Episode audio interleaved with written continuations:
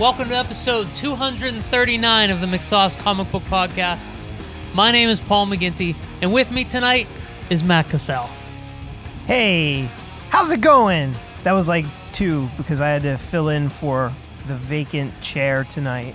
It is a two-man booth tonight. If you tuned in for the dulcet tones of Ian Sharply, you're shit out of luck. Two-man booth, just me and Matt rolling in here tonight. The dulcet tones? Yeah. What does that mean? Just kind of chill, relaxed. Huh. When you said dulcet, was I the only one that thought of Dulsteam from Street Fighter two? Yeah. Yeah. Do you remember and him? Of the two of us in this room, yes. But remember? yeah, I, I remember Dulcet. He's the skinny Indian guy. Yeah. Yeah, long limbs. He's good for, I feel like, more of a a long-range counter-attacker. I guess so. Did Be- you want to? Did you ever want to use Dulcet?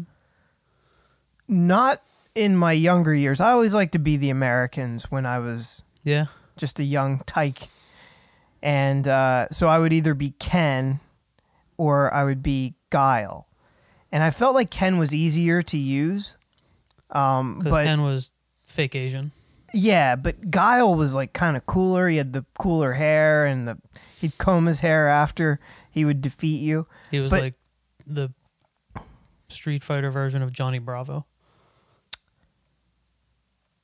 Possibly. Because he had the big, the big high blonde hair. He did. He'd comb it. it. Yeah, and it and it flared outward as well, but it was kind of flat on top. Yeah, it was weird. Yeah. But uh, that was Jean-Claude Van Damme. That was the role that he played. Poor casting. yeah, yeah, probably not super accurate.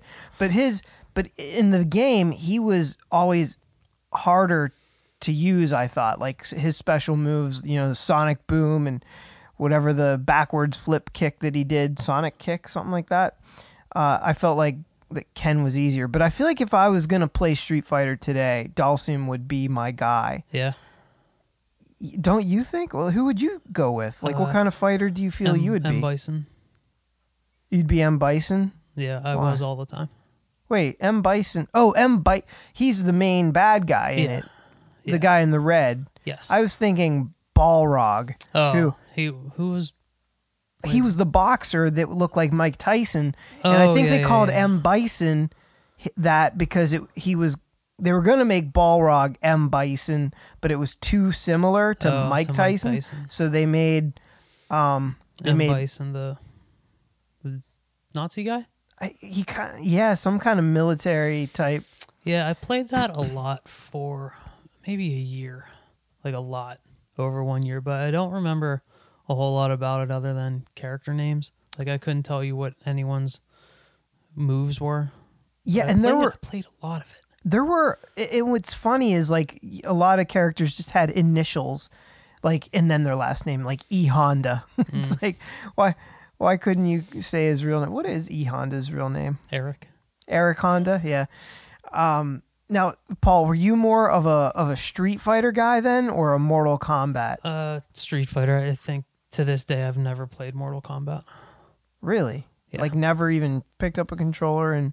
I don't. I may have. I may have once, but I don't think I did. Um, I played in like a shitty high school band years ago, like right after, right between high school and college, I guess.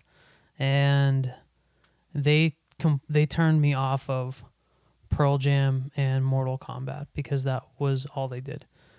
They wanted to cover Pearl Jam songs, and when they weren't covering Pearl Jam songs, they were playing Mortal Kombat, and I really had no interest in either. Well, that's because you were more of a Street Fighter guy. Yeah. If they had been playing Street Fighter. Yeah, but like I, I think at that at that point I wanted to play.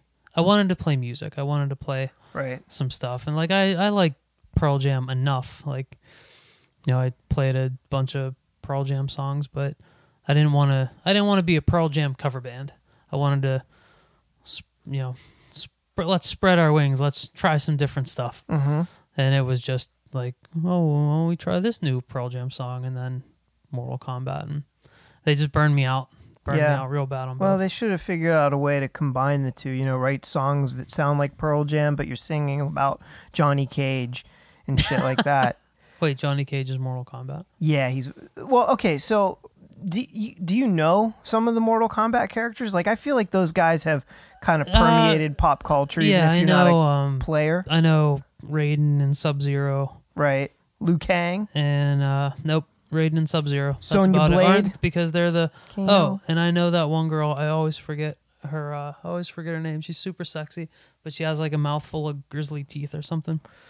Um, Melina, Melina. Yeah, that sounds right. She, I think she wears purple, or maybe yeah. that's the blue nope. one. Yeah, yeah, that's that's the one. They all kind of look the same, because back in the day, I think what they did was they basi- basically used the same motion capture on everybody and just changed the colors of some, like Sub-Zero and Scorpion was like the same thing. Yeah, I, I think. What a, are we still in housekeeping? We haven't even gotten there yet, Paul. But what I like about this is I have tricked you into talking video games, and you haven't gone to sleep yet. Well, this is like this is when I can.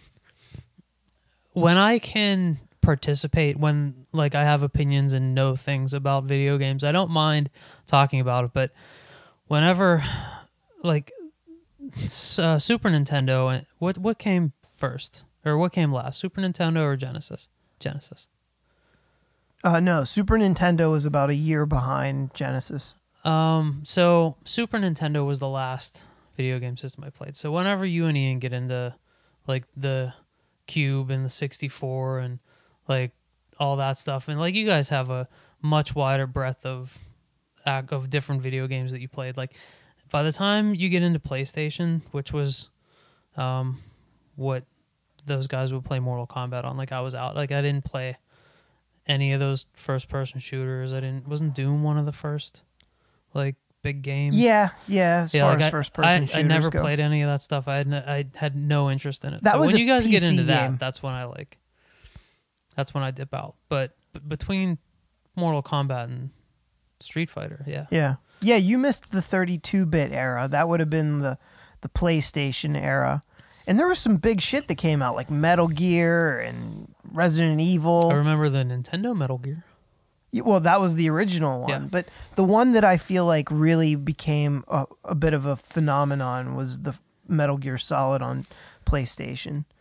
That was the yeah. one that kind of kicked off that whole franchise and is responsible for w- the way we know Metal Gear today.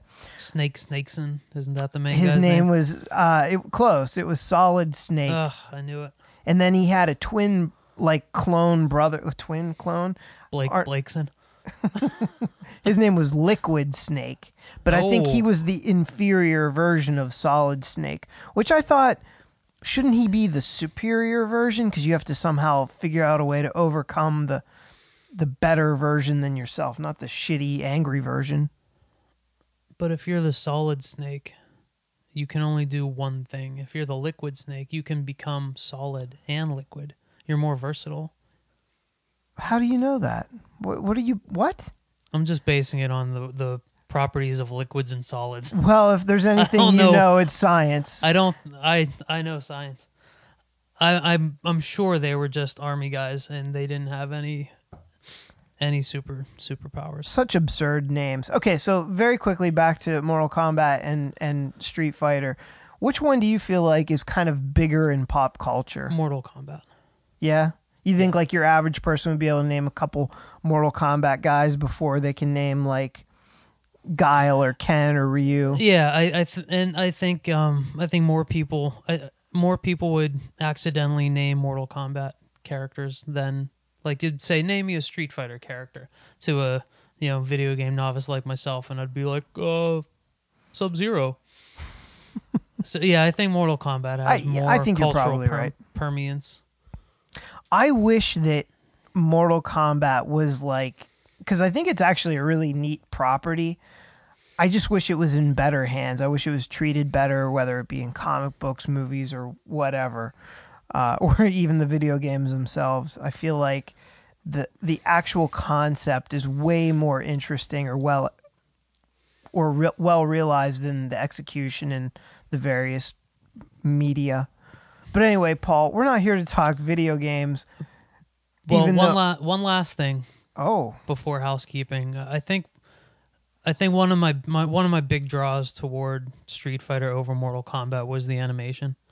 I like the cartoony style better. Yeah, the cartoony style. Like Mortal Kombat was trying to do realistic animation before they could really do realistic animation. And but yeah, for sure, back then it was like, oh my god, this game looks so right. great. But I, I think like when you look back on when I look back on those games now, I'm like, ugh, like you see what they were going for and it didn't land. But there's it did at the time, right? At the time, but it it, it didn't hold up. I think if you yeah. look back at Street Fighter now, like it has a it has a certain charm to it because it's still it's cartoony. It's not yeah. trying to be anything other than right. what it was, right? And I I, I think it, it holds up better. But back then, yeah, I, I think I liked I liked the animation style better. Um, I think probably subconsciously I liked that it wasn't as over the top violent. I like that it was it was just more of a like rough and tumble game than it was like ripping people's spines out. Yeah, I suppose so. I think Mortal Kombat kind of had to be what it was so that way it could be its own thing and very different. I mean, because it, you know, did copy a lot of what Street Fighter did. I, I don't think there were there was another fighting game quite as polished as Street Fighter up until Mortal Kombat came out, and then the whole genre exploded, yeah. and then there were like millions of fighting games. But at the time, I do think that Mortal Kombat was like the the very next one that was had any any relevance whatsoever. And I think if they had just copied Street Fighter, nobody would have ever remembered Mortal Kombat. So I think they kind of had to go in that more realistic way.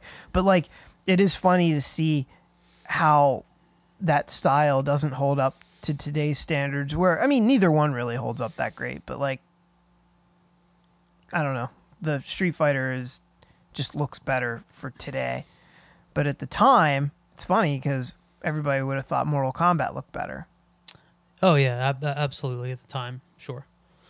And I, this is what happens when Ian's not around. twelve minutes into the episode, we haven't done housekeeping yet. Well, Paul, why don't Why don't we get to... Hey, wait, I lost my notes. Doesn't look like anyone's doing housekeeping tonight. No, no, they, they just disappeared for a second. I got them here. Uh, so, uh, mc sauce dot com, that... I'm going to housekeeping right yeah, now, right? Yeah, okay, house. so... Keep, Mc, keep that house. mc sauce dot com, it is the home of all things McSauce. That's where you can find this lovely podcast, as well as other places like iTunes and Stitcher and Podomatic and Libsyn. I mean, if one of those doesn't work for you, I don't know what to tell you, Paul. Then you probably don't know how to work computers or phones. Right. Then you're my mother. Yeah. So, um, so yeah, mc sauce dot com. Uh, if if that's not enough, you want to stay in touch with us, we're on Facebook, we're on Twitter, we're on Instagram, we're posting new artwork, new uh, updates. For example, Paul, where are we going to be this weekend? This weekend, we're going to be in the lovely West Mifflin area of Pittsburgh, P A, at the Three Rivers Comic Con at Century three Mall. The third annual. The third annual. We've done it all three years. It's a pleasure. Um, it's hosted by New Dimension Comics, Pittsburgh's largest um, comic book chain.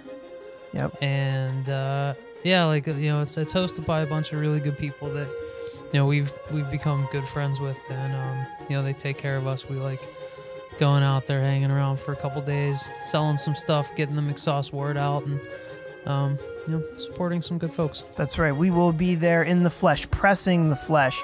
If you guys miss Ian tonight, don't worry. He will be there in person, so you can come and shake his hand and...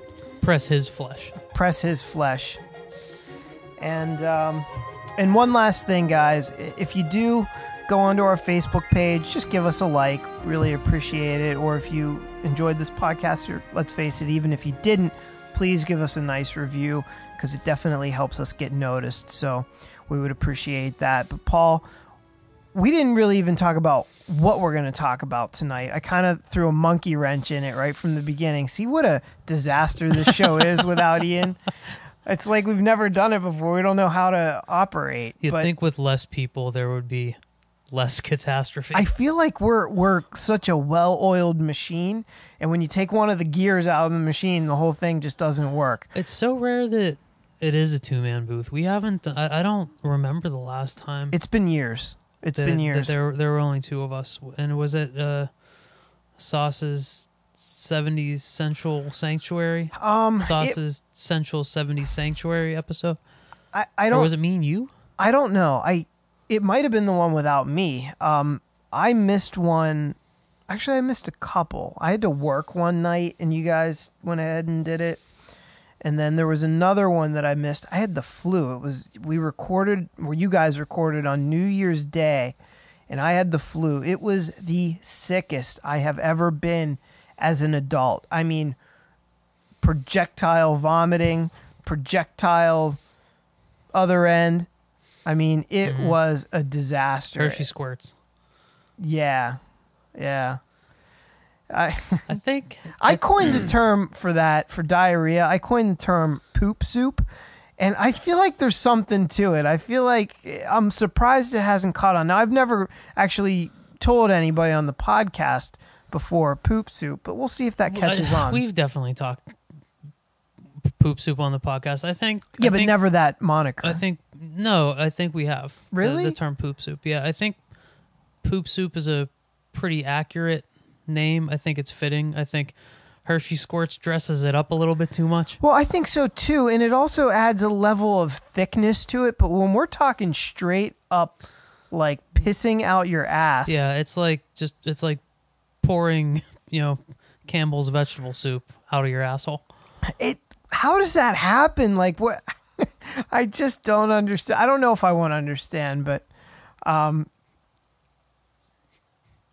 yeah, I, I, poop soup way way more way more accurate. It's it's super gross though. I, I like I like I like the rhyming. Yeah, but I don't know. But anyway, so I gross. was so freaking sick, and I remember I was like hoping that I would be better enough that I could come out New Year's Day and record, you know, first episode of the year, but. Nope, it was not meant to be. Um, I'm gonna I'm gonna take us on another tangent real fast because I, I I need to mention it. Uh, I don't like the song New Year's Day by U two, and it's because of the way Bono says New Year's Day. New like he puts year. a he puts a like a N E Y E double New New Year's Day. Give, give me a whole verse there. I don't know it. That's the only part that's in my head. Uh, now, you said New Year's Day. Like how did I times, say it? And because that's when Ian and I did it without you. It was on New Year's Day. Right. Did I say New Year's Day you correctly? You said New Year's... Yeah, you said it correctly, but Bono puts uh, extra Irish, you know, uh, twang on it, and motherfuck, do I hate that song. I heard it I heard it on vacation, and that, like, it's it's... Clearly, it's been in the back of my head since then because here we are again. Now, do you typically like U two? No. Oh, okay. So, I mean, um, I, well, I'm, I'm, that, that that's harsh. I'm indifferent to U two. There are, I love With or Without You, and I love One. But other than that, I'm like, you know, I can give or take U two. What about yeah, you? Yeah, I, I just can't keep up when. We're gonna talk music, I because I, I don't think I, I maybe would recognize the songs if I heard them. But yeah. Considering these are not genres that I give a shit about, I I just can't keep up. Yeah, they're pretty they're pretty popular though. Uh, but like in I, the mainstream, you have to under, like in right. Home, in Home Depot, you're gonna come across. Some but I'll YouTube. Hear it, but I won't like think about oh, what's this called? So that way I can. Uh, have a frame of reference next time I hear it. It's just like, oh, that's that song again. I think I've heard it before. Mm-hmm. Um, there's there's no reason for me to even care enough to understand who is performing that. I mean, I know what Bono sounds like, and I certainly know how he says "new" now. New Year's Day, terrible. Uh, there's um, oh, there's a, there's one more U two U two song I like. I think it was on the Reality Bites soundtrack. Yeah. I like that one. So yeah, like three songs out of their entire catalog. Like, that's not a good, yeah, a, a good track record. Same with the same with the Beatles though. I'm not really a Beatles guy.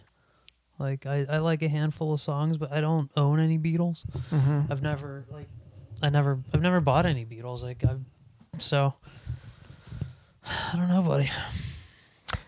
Uh, the album that I've been listening to a lot lately is um, Alan Silvestri's uh, Avengers: Infinity War. It's pretty good. And then yeah. that took me down the Alan Silvestri rabbit hole a little bit. And Alan Silvestri, as you know, is mostly known for his music on um, Back to the Future, which is an incredibly iconic score. Um, I think it is. You're you're making a face like you're trying to f- remember how it goes. No, I was trying to think of um, the. I was trying to think of the instrument that those key notes are played on. Um, I know you know what I'm talking about. Yeah, it's I, the one they were using at the end of the Ready Player One trailers. Those key notes.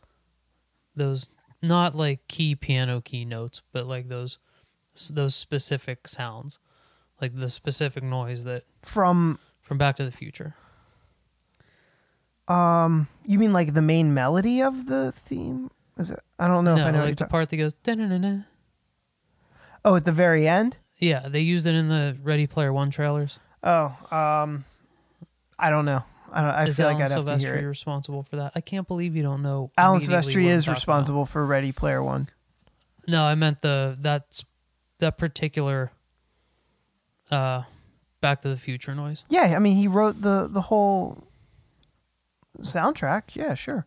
The thing about Alan Silvestri, I feel uh, his music has always had a little bit of a. A, a little bit of a darker kind of tone to it, I think. Like even the the soundtrack to Back to the Future almost has a little bit of an ominous kind of thing, and it's done with like almost happy instruments like pianos and stuff. It's it's interesting. There's like a lot of mystery kind of surrounding uh, that that soundtrack. Yeah, yeah. I don't. Aside from the main title, I don't think I would be able to recognize any of it. Like when I, I feel think like of, if you heard it, you would the tone of it would kind of yeah. Would when I hear you. when I think of Back to the Future, I think of Huey Lewis and the News. I think of Johnny B. Good. Yeah, uh, I don't. There's also the Back in Time song. I don't know who did that. Huey Lewis. That was Huey Lewis. Mm-hmm. Oh, okay. Yeah. Okay. Well, wait. Who played? Who was playing at the? Um, At the high school dance, who was that supposed to be? I don't know if it was, if it was supposed to be anyone. I thought it was. Oh, I thought it was. I thought it was a high school band. No, I don't think so. I don't know. Um, but uh, here's okay. So when I went to uh, Star Wars Celebration three in Indianapolis back in two thousand five, about I guess about a month before the release of uh, Revenge of the Sith, maybe about three weeks before. If you were lucky enough to get into one of the theaters, um, and by the way, I have a story for that if you want to hear it. Um, but if you were lucky enough to get into one of the theaters, it was the one with Rick McCallum, uh, who at the time he mm. was the producer of the uh, special edition trilogy as well as the prequel yeah. trilogy. And he was presenting, you know, doing a really cool Q and A kind of thing. And then at the end of it, they played um, kind of a montage of Revenge of the Sith. Like maybe it wasn't exactly like a trailer. It wasn't cut quite like a trailer. It was it was definitely like a series of scenes, but it was playing to music. And I, for the longest time, I never knew what it was playing against. And as it turns out, it was Alan Silvestri music from, of all things, Van Helsing. Hmm. You know, that shitty yep. Hugh Jackman movie. And it was really cool. It like it kind of fit in its own unique way. Yeah.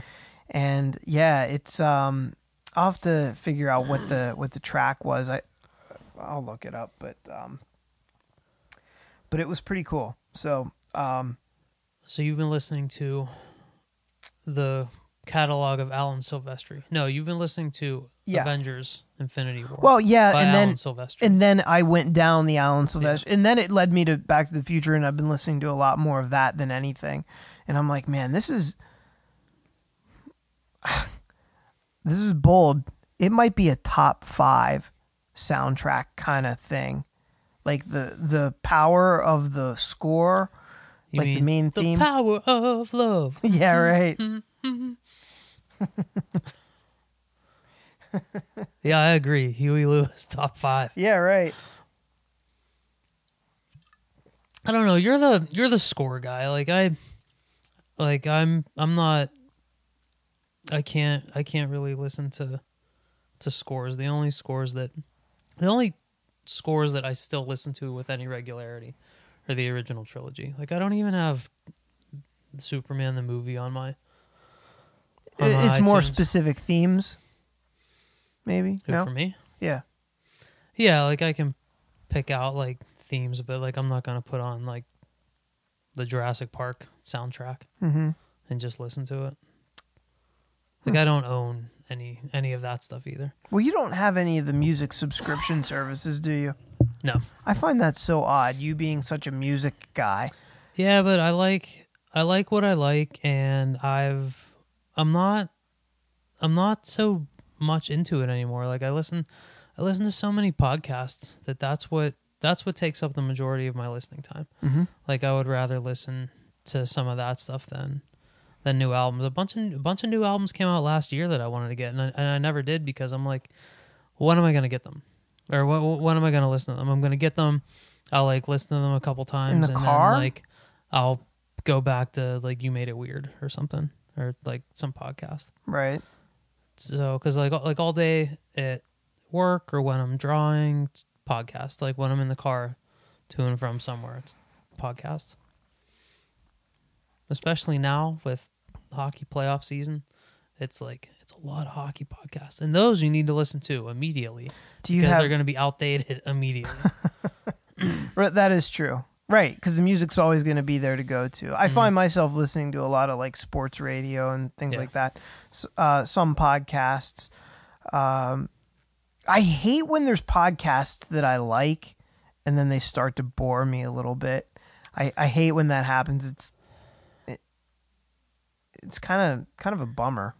Like you see it sitting there just waiting for you to hit play on it, and you're like, nah. Yeah. Um, I don't have. I don't I don't really have that problem. I have it with specific episodes of You Made It Weird.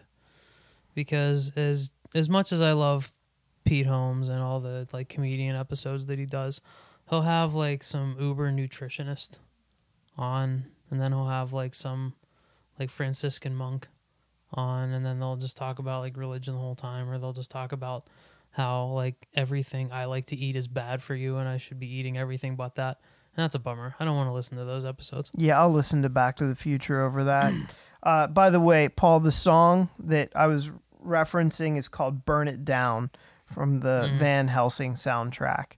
So if anybody has any interest whatsoever, and you have a cool music streaming service like Spotify or Apple Music, check it out. Pretty cool song. I feel like I should see... Um, I feel like I should see Van Helsing again. I'm sure it's not. It's probably as bad as you remember. I don't it. remember it being bad, though. I remember it being like, eh, yeah, that was a movie. It was by the guy that made the first G I Joe. Uh, I never saw the first G I Joe because it wasn't really G I Joe. It didn't have enough aspects of G I Joe for me to want to see it. And I'm not even a big G I Joe guy. Did you see the second one? Huh? I fell asleep before the second one was over. I, I watched it on Netflix, I think. And, um... I just couldn't get into it. I was so bummed out by the first one. Like it, it like had things that were kind of neat. I loved the way they did Snake Eyes, although I didn't like his mask, where you could see the molding of his lips, which oh, I always yeah. thought was really strange. And then they got rid of that for the sequel. Mm-hmm. They made him look like kind of cool, but it's like, who approved that in the first place? Who looked at that face molding of Snake Eyes, the most beloved Uh, G I Joe character, and you you screwed it up? How did you do that? But this also got, I forget what his name is. Isn't it like um Soderbergh or something? Is that Steven Soderbergh? No, maybe, I don't know. I I have no idea.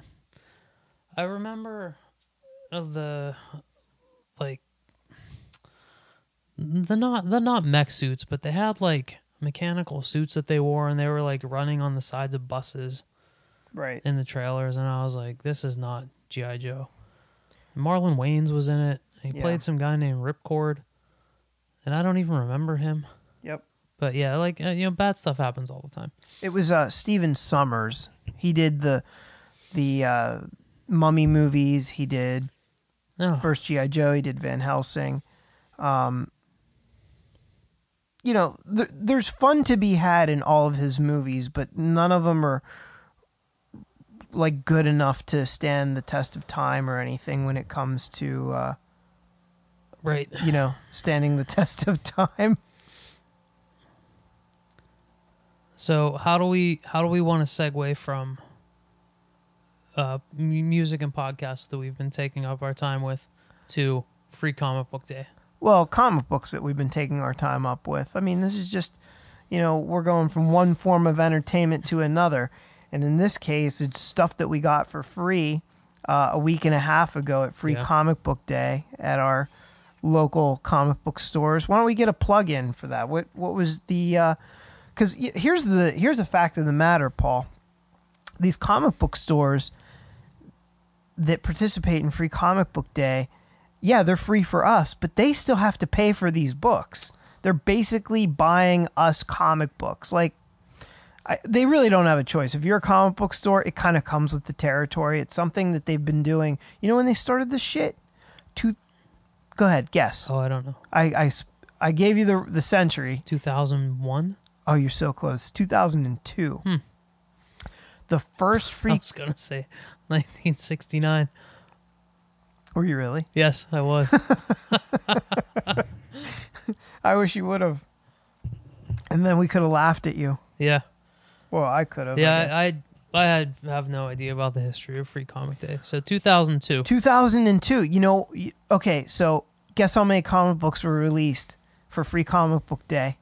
On the first one. Like how many? How many freebies were there? Total? Yeah. Seven? One. By who?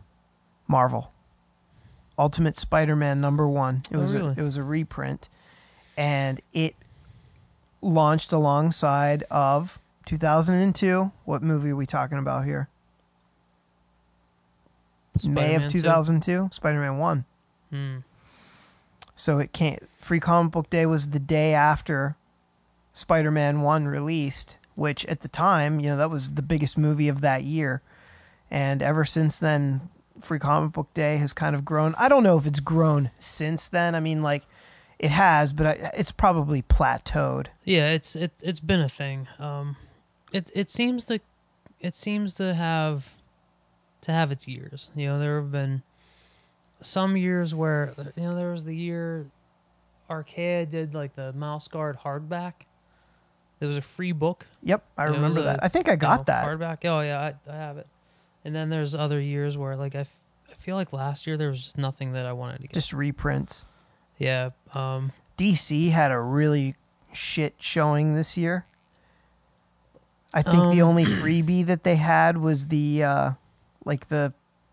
What's the thing for girls? The um, oh, the superhero girls, D C superhero superhero girls, something like that. It's I mean, it's aimed at like little kids. Yeah, it's like um, it's preteen.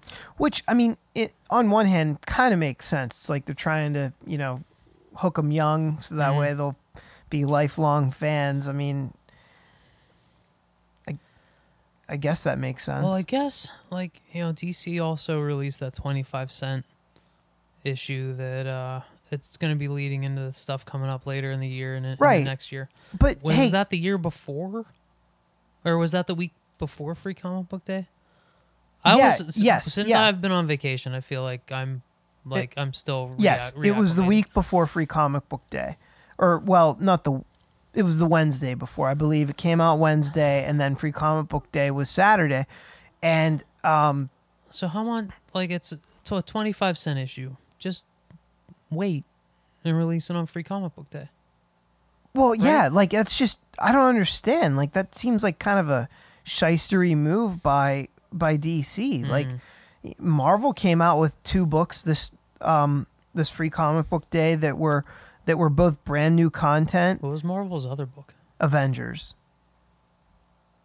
Oh, um, I didn't get, I didn't get Avengers because I, I bought. Um, you bought what was it that you bought? I bought Avengers number one last week. Okay. Oh, did you read that? No, not yet. Okay. So yeah, that's why I didn't get this, because I figured, um, a lot of what's in here is going to be in that first issue, and I was like, I'll just read it. I'll just read it in the in the first issue. I, I think that's so new stuff. This one up. You think this is I new, think that's brand new content. That's not going to be in Avengers one. Correct.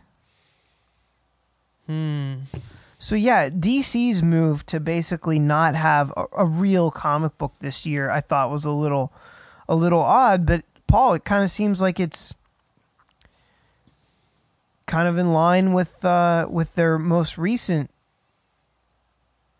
practice of uh, selling comic books. Yeah. Shystery. Yeah. Shysterism. You know, like, it's such...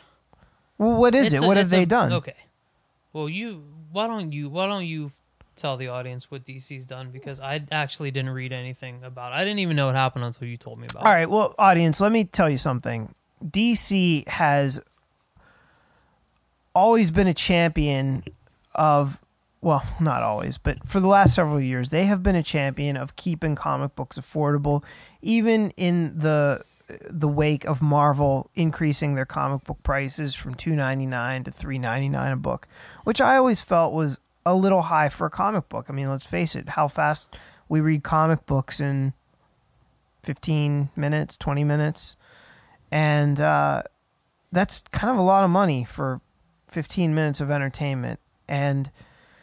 Um, it's especially sad when you go to comic book conventions and you see comic books that you paid three ninety-nine for in the dollar bin. Mm-hmm. And most of them don't really even retain their value.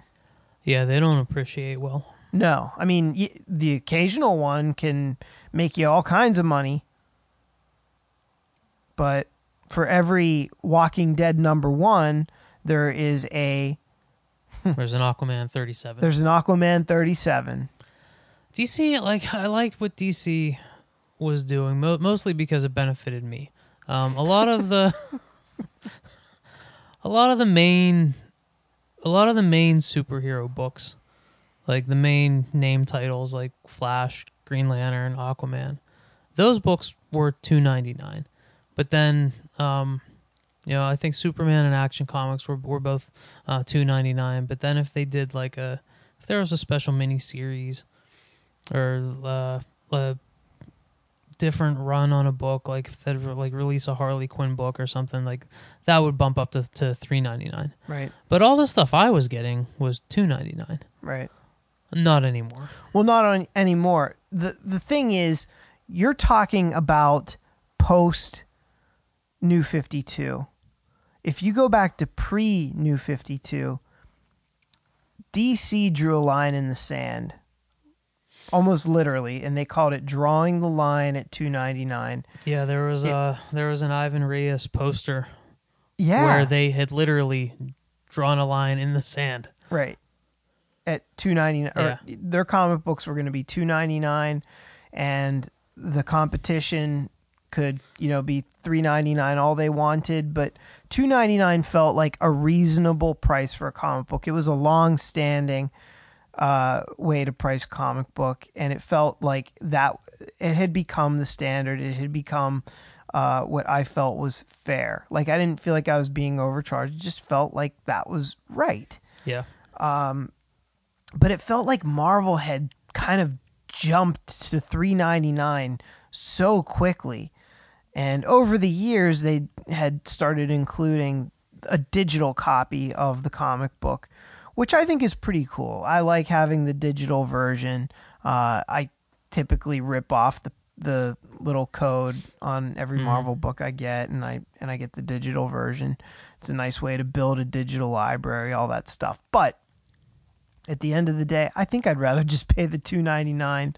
Um, yeah, I never, like, f- for a while there, I was pulling off the tab and putting the Marvel codes into uh, the Marvel app or Comixology or whatever whatever they're using now. But I quit doing it because I just wasn't, like, I read the book and I'm done with the book. Like, I don't, like, they're not, this isn't, this isn't a, a novel that, like, I'm going to return to, like, over and over again. Well, if that's like, the case, Paul, why do you collect? Why don't you just sell them, give them away, throw them away? I don't know. Like, there's certain, like, there's certain runs um, that I, I would definitely want to hang on to, but, like, for the most part, you know, your basic comic book run is pretty disposable. So I don't think it should be more than two ninety-nine because of that. Like, yeah, like if you have the entire run of The Walking Dead, or if you're if you have the entire run of Ultimate Spider-Man or something like that, but you know, even books like Batman and Superman or uh, you know, Captain America, you know, they just keep going and keep going. There's no start finish, you know, beginning and end of these. So you the best you can do is like pick and choose which runs you want to get, when which creators were on, which stories you liked. Mm-hmm. And like, yeah, I'll definitely keep those. I you know, I really liked uh, the Rand Thanagar War miniseries from years ago. I liked Salvation Run that D C did, so I'll hang on to that stuff. But you know, for the most part, like all the Aquaman comics that I've gotten, really good stories, really liked it. But I don't think like, I don't know, like I feel bad saying that because I don't want to, I don't want to pile on to, to Aquaman because I really like those books. They're really, really good comic books. But I'm not going to go back to that stuff. But same with, you know, this Green Lantern run, this Hal Jordan and the Green Lantern Corps run. I really like it. The Raphael Sandoval artwork is out of this world. But probably not going to buy the trade. Like, there's no real reason for me to go back to it. Like, it's just not... A, a lot of the weekly stuff coming out just isn't monumental to warrant a bigger price tag in order to keep it around. Right. I don't know. Well, and here's the kind of the bummer. They are not giving you the digital code with the increased um, price tag like Marvel does. Right. So, they, well, they will for, uh, I believe, number one issues and other commemorative issues. I don't think they really specified what that meant. But even still, you're not going to get every issue a digital code. It's it's just not going to happen. And I think that stinks. Like it, it's absolutely going to affect whether I buy a comic book or not. I think every... For the big two, at least, I think every one of those books should come with a digital code. I at three ninety-nine, it really doesn't cost you anything extra because it's it's like double dipping. Anybody that's gonna maybe yeah. buy it digitally probably won't if they buy the hard co- or the hard copy, and vice versa. I was uh, I listened to um, our good buddy Grimace on the Fireside Chat podcast today, and he was complaining that. Uh, he asked for hot sauce at Taco Bell, and they gave him one packet. You're fucking Taco Bell, motherfuckers. You can afford to give me one hundred packets, and it's no sweat off your back. That's that's how I feel. One packet is insane. For like, yeah, yeah, for like... That's their way of saying fuck you without saying fuck you. Right. Like, you're fucking... And same, like when McDonald's started charging for ketchups. No, no, they don't. They charge for dipping sauce. Regardless, you're fucking McDonald's. You're not, you know, like Joe's Burger Shop down the street. You're fucking McDonald's. How dare you charge me for dipping sauce, you motherfuckers, you cheap motherfucking pricks. And this is how the it, it, same principles apply to Marvel and D C for not giving out the the. digital code. Right, digital codes are like dipping sauce.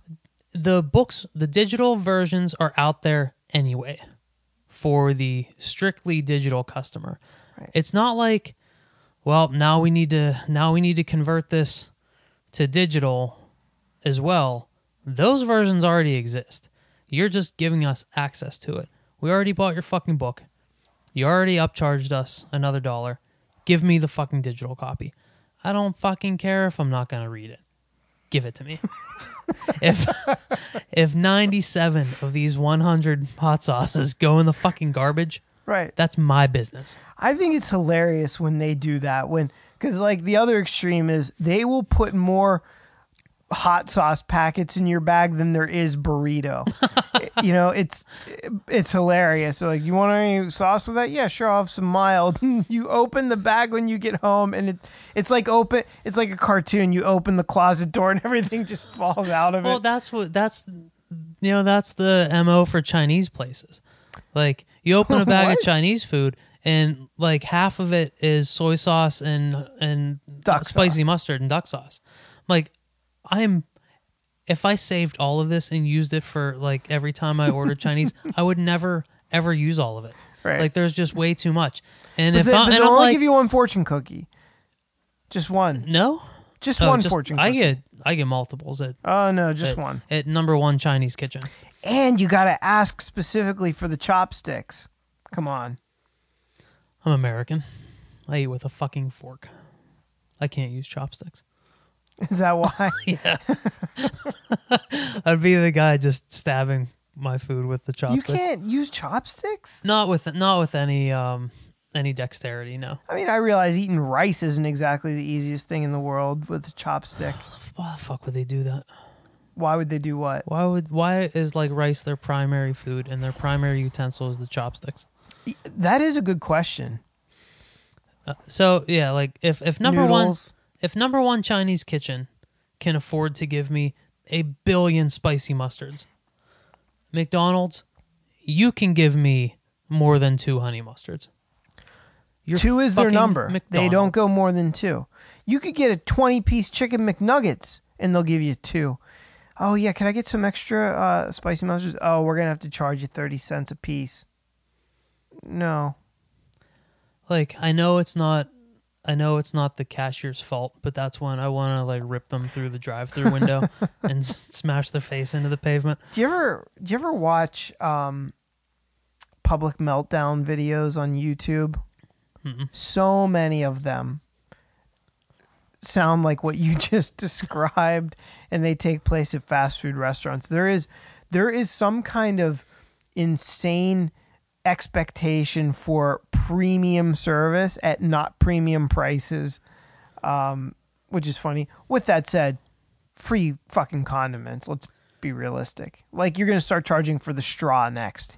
Yeah, and it's that's it's that's what incenses me most is that the mom and pop number one Chinese kitchen up the street will overload me. I don't use any soy sauce. They'll give me a thousand. They Every one of them goes into the garbage. They don't fucking give a shit. But McDonald's is going to nickel and dime me over honey mustards. They are lucky I haven't burned it down yet. That's on record. We can edit that part out if you'd like. So, yeah, like D C, like come on D C. Like if like I'm I'd never ever well, very rarely do I download the the the digital ones. I'm not even going to use it.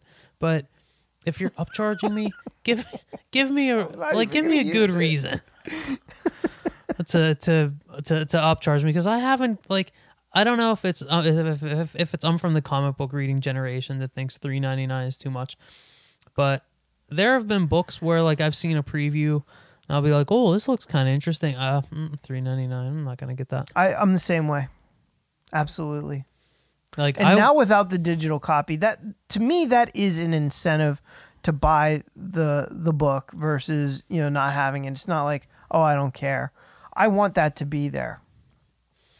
Um, I I wonder what the reaction has been so far. I haven't really looked, and I wonder if it if it is negative, if D C will kind of cave the way Marvel did.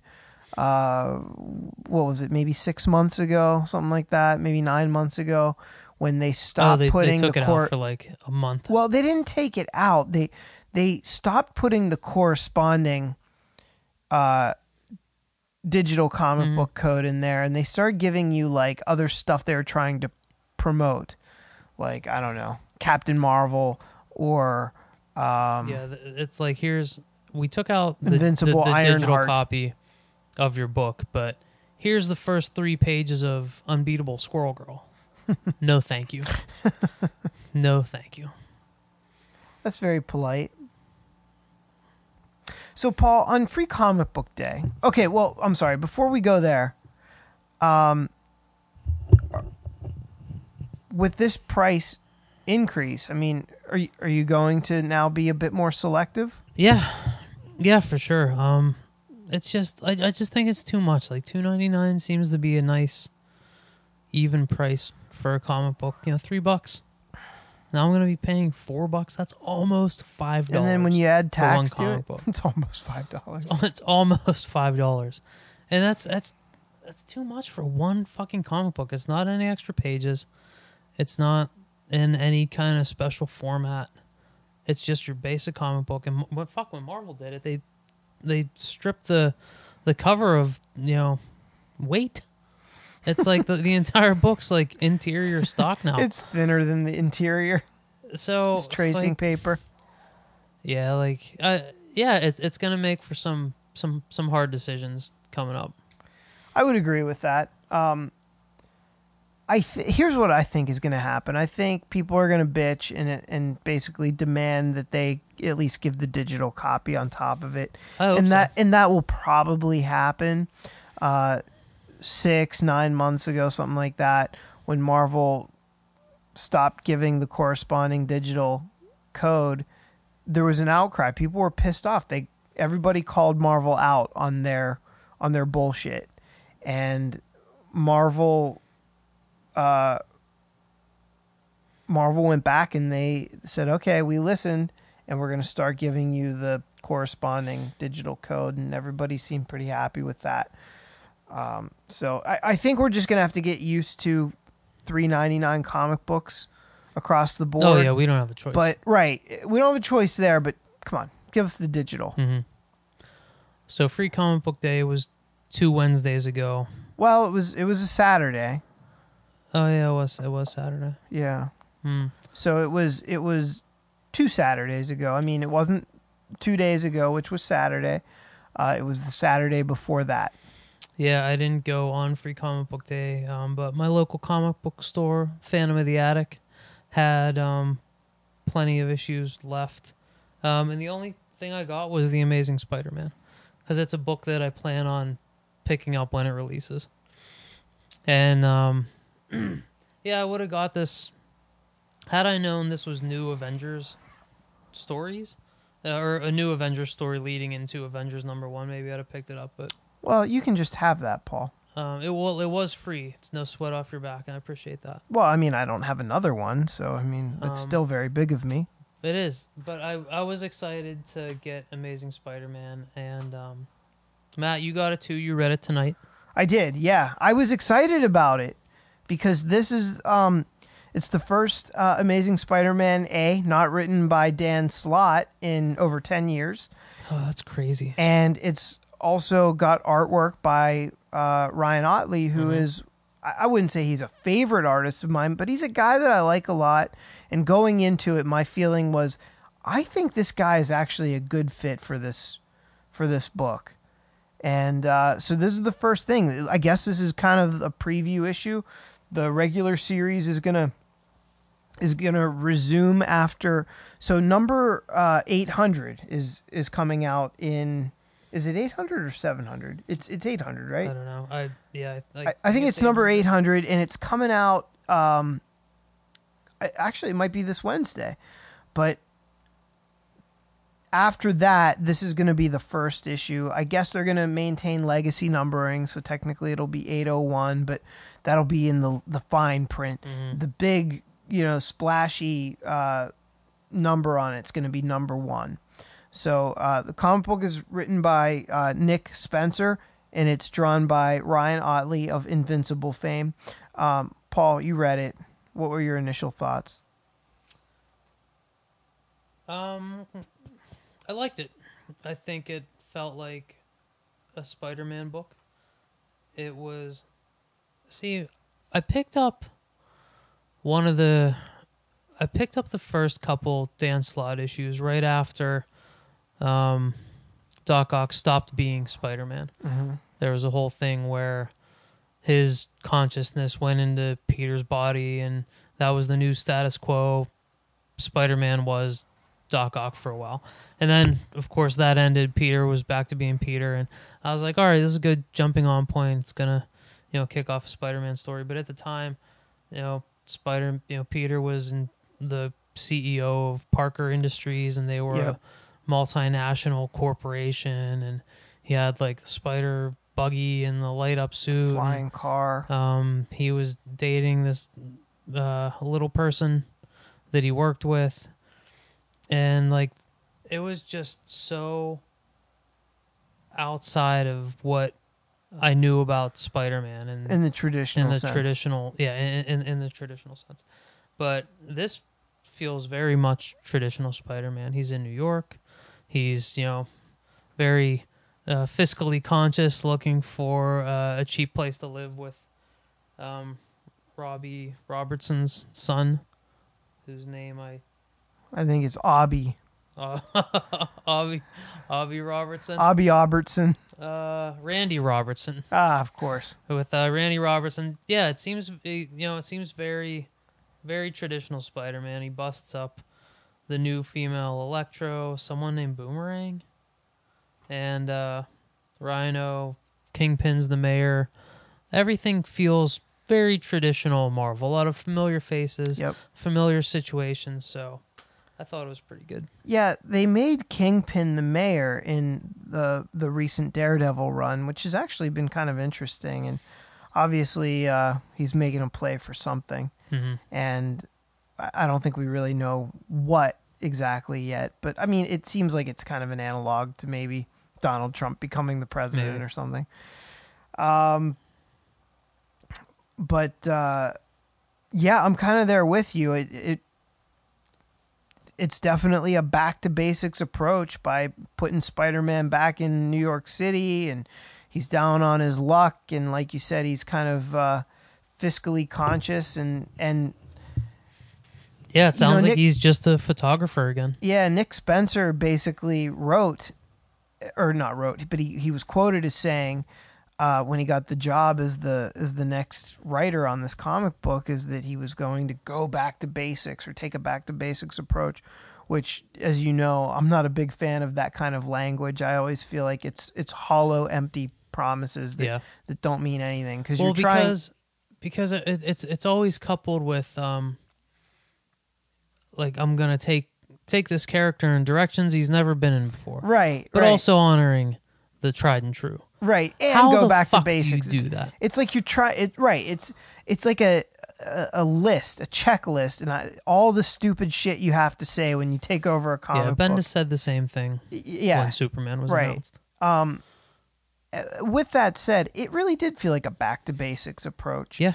Now, uh, with a with a a writer that I felt like was a little bit in love with his words, uh, he was trying real hard to be quippy on just about every word balloon, and it, it became a bit tedious to read. You know, there was the this isn't the typical flow of a Spider-Man comic that I'm after. I always felt like.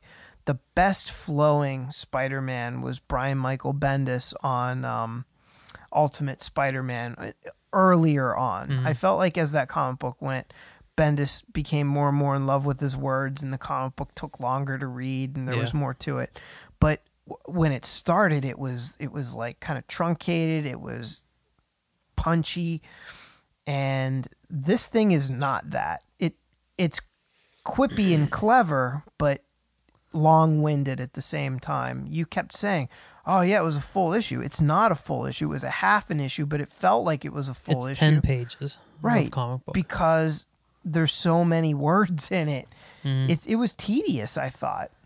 It was, I, and like maybe maybe this is something Nick Spencer is going to figure out once he writes it more, but I hope he pulls back on the quippy Peterness, because like he's supposed to be irritating to the bad guys, not the reader.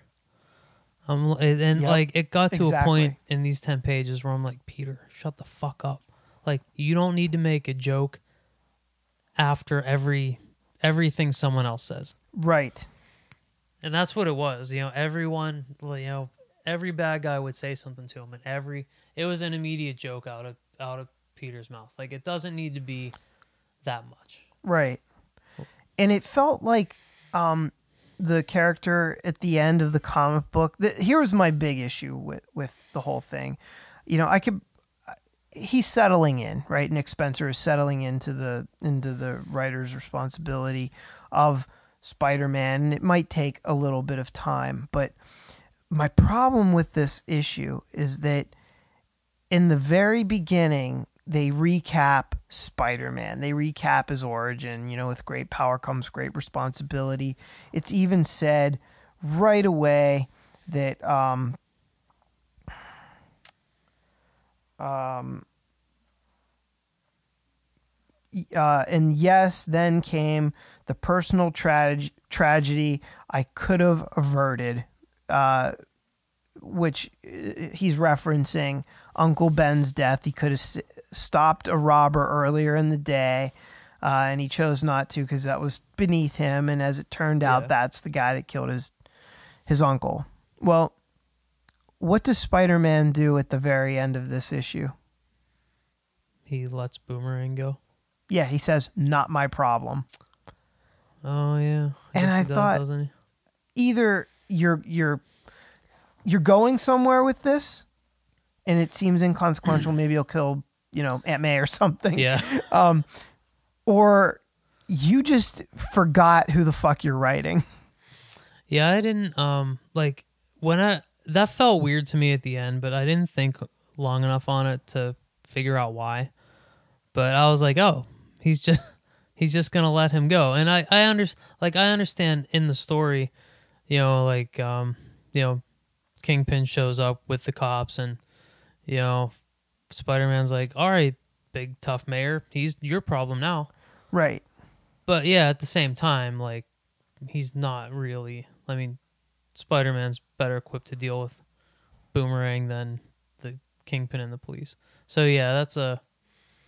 It was weird. A weird thing. It, it seemed like, it, to me, it felt like more of a means to an end. Like they wanted to get him away so that way Peter could show up at the apartment at the very end and realize, oh my God, this guy is my roommate. Which is, I like that. I like that it's making it more personal. It's, it's, because when you do that to me, things start to kind of like unfold naturally. It's, it's like it's a story that tells itself. Mm. But, at the same time, I feel like th- that is clearly a fundamental aspect that makes Spider-Man Spider-Man, and Nick Spencer just like completely ignored that, because I think he ignored it to get us to that end, which was Boomerang's going to be Spider-Man's um, Peter Parker's roommate. Maybe I'm wrong. Maybe yeah. he's going well, somewhere you know, with this. The editors this. Let that go too. What's that? The editors let that go too. That's true. So, I mean... Well, maybe they're not as astute as we are here at the McSauce Comic Book well, Podcast. Clearly not, but maybe maybe it was... You know, maybe they sat around and they were like, I have no idea how to get him at the apartment at the end and still, like, let him go. Mm-hmm. Without making Peter seem like he doesn't know what he's doing. Because he, he handles, you know, these three bad guys, or four bad guys, including the big wheel. Which I guess is a, that looks like General a, Grievous's truck or whatever yeah, from which is a Revenge I guess Sith. Is a deep cut from you know Spider-Man lore. Uh, but ultimately, I liked it. I think it's weird on this cover how you know Peter's swinging, he's drinking his coffee and eating his donut, and his donut's like he's carrying his donut by a web, mm-hmm. and that's like it's. I, I look at him I'm like, well, one, that's gonna be impossible to eat, and two, that's gross. Well, I mean, I really don't care about that. I mean, just pull that part of it off. Ugh, it's um, wasting your donut, man. I like that cover a lot, actually. I think Boomerang looks kind of dumb on it, but Rhino looks awesome. I love mm-hmm. the way you know Spider-Man's swinging in there, and it's adding tons of personality. Um, it's cool. I think it's a cool cover. Yeah, it's a great cover. I was, uh, it, which is a great start because, like I said, I was really excited about Ryan Otley being the guy on this book, and to a degree, I still am. But I, I was a little overall underwhelmed with the artwork. May, maybe not even underwhelmed, maybe just a little disappointed. I felt like it was not his best work. Uh, maybe he needs to settle into drawing Spider-Man. I felt like... Um, well, I think this is their first... Both of them, Spencer and Otley, this is their first time on Spider-Man. Right. And this is like this isn't this isn't like their first time on Cyborg. Or, you know, their first time right. on, you know, like whatever B or C list character. This is Spider-Man. Right. So it's probably gonna take them a while to settle in, get used to how they wanna tell the story, get yeah. comfortable with it, like not be completely terrified that what they're doing is gonna suck. Not to sound like a ancient, you know, angry old fart, but Ian and I were looking at some old um, Amazing Spider-Man pages from uh, from the nineties and late eighties that like Larson, Eric Larson drew and McFarlane drew, and and the page layouts were so fun to look at. Like they were such unorthodox. Uh, panel breakdowns, you know, you'd have like one long panel like cutting right down vertically through the page, and it would have Spider-Man just like kind of breaking every every wall of the panel. Hmm. And it it was just so fun to look at. And then I look at this and it's so perfectly kind of gridded out, and I mean he Ryan Otley breaks the grid a little bit, but not to that degree of of dynamism that I wish that he did, that I know he's capable of. I know he can do it. I just feel like it, it pales in comparison to like what I've seen before. Um, I, I think he's going to get better at drawing Spider-Man in this world. Well, he also has to draw these pages around all of this dialogue. Well, that's true too. I mean, boy, that is a lot of words. Yeah. So like, I don't know how much that, I mean, he probably has to be a little more rigid to make sure all that stuff is, is getting in there. That's true. I don't know if uh, these guys are able to play fast and loose with each other just yet. Well, Paul, before we sign off for the night, um, I would like to ask you, how do you feel like this first stab at Spider-Man compares to Brian Michael Bendis's first stab at Superman? I haven't, we haven't really gotten it yet. Well, it was in the uh, one number one thousand of um, um, Action Comics. It was about as long uh, as this yeah, was. Uh, there wasn't a whole lot of Superman in that. It was a lot of his underwear. Everyone else's perspective on Superman. Yeah. Um, like until I think this is, I think this is better. This is more of what I want from a new writer taking over a classic character. Um, Bendis's wasn't really like Superman was in it. I think um, he maybe had two, three word balloons. They were re- real brief. It was more about how Metropolis is reacting to a fight that he's in than it is what Superman's actually up to. True. So I don't think you can read like this book is about Peter. It's about, you know, Peter dealing with trying to find an apartment and then having to go fight, and then the bad guy's his roommate. Like, it's absolutely from Peter's perspective. So, like, I, I'm way more confident in Spencer and Otley on this book than I am Bendis. Mm-hmm. Because, like, one of the things that terrified me about Bendis is, um, he, and he keeps saying it, and I'm like, stop saying that. He keeps saying he wants to be as um, additive as possible. And I'm like... I'm what like, does that mean? He wants to just add more things to the mythology. So the bad oh. guy in this has something to do with Krypton and right, right, Superman's right. past, but it's no one we've ever seen before. So, like, and he, I think he's kind of stupid looking. I don't know who designed him, but he's got these, like, weird giant lips and... Yeah, he's got the hair lip. Teeth and... Yeah, like, I don't know. It looks like the monster in um, Evil Dead two that... The blonde-haired dude that ate hair kind of has that face. Yeah, I guess so. Yeah, so I, I think this is a better, this is a better look. But I'm I'm looking forward to um, Bendis's Man of Steel min- mini series. Mm-hmm. See how that plays out. Um, see what he does there. So are, I agree. Are you uh, gonna get Spider-Man?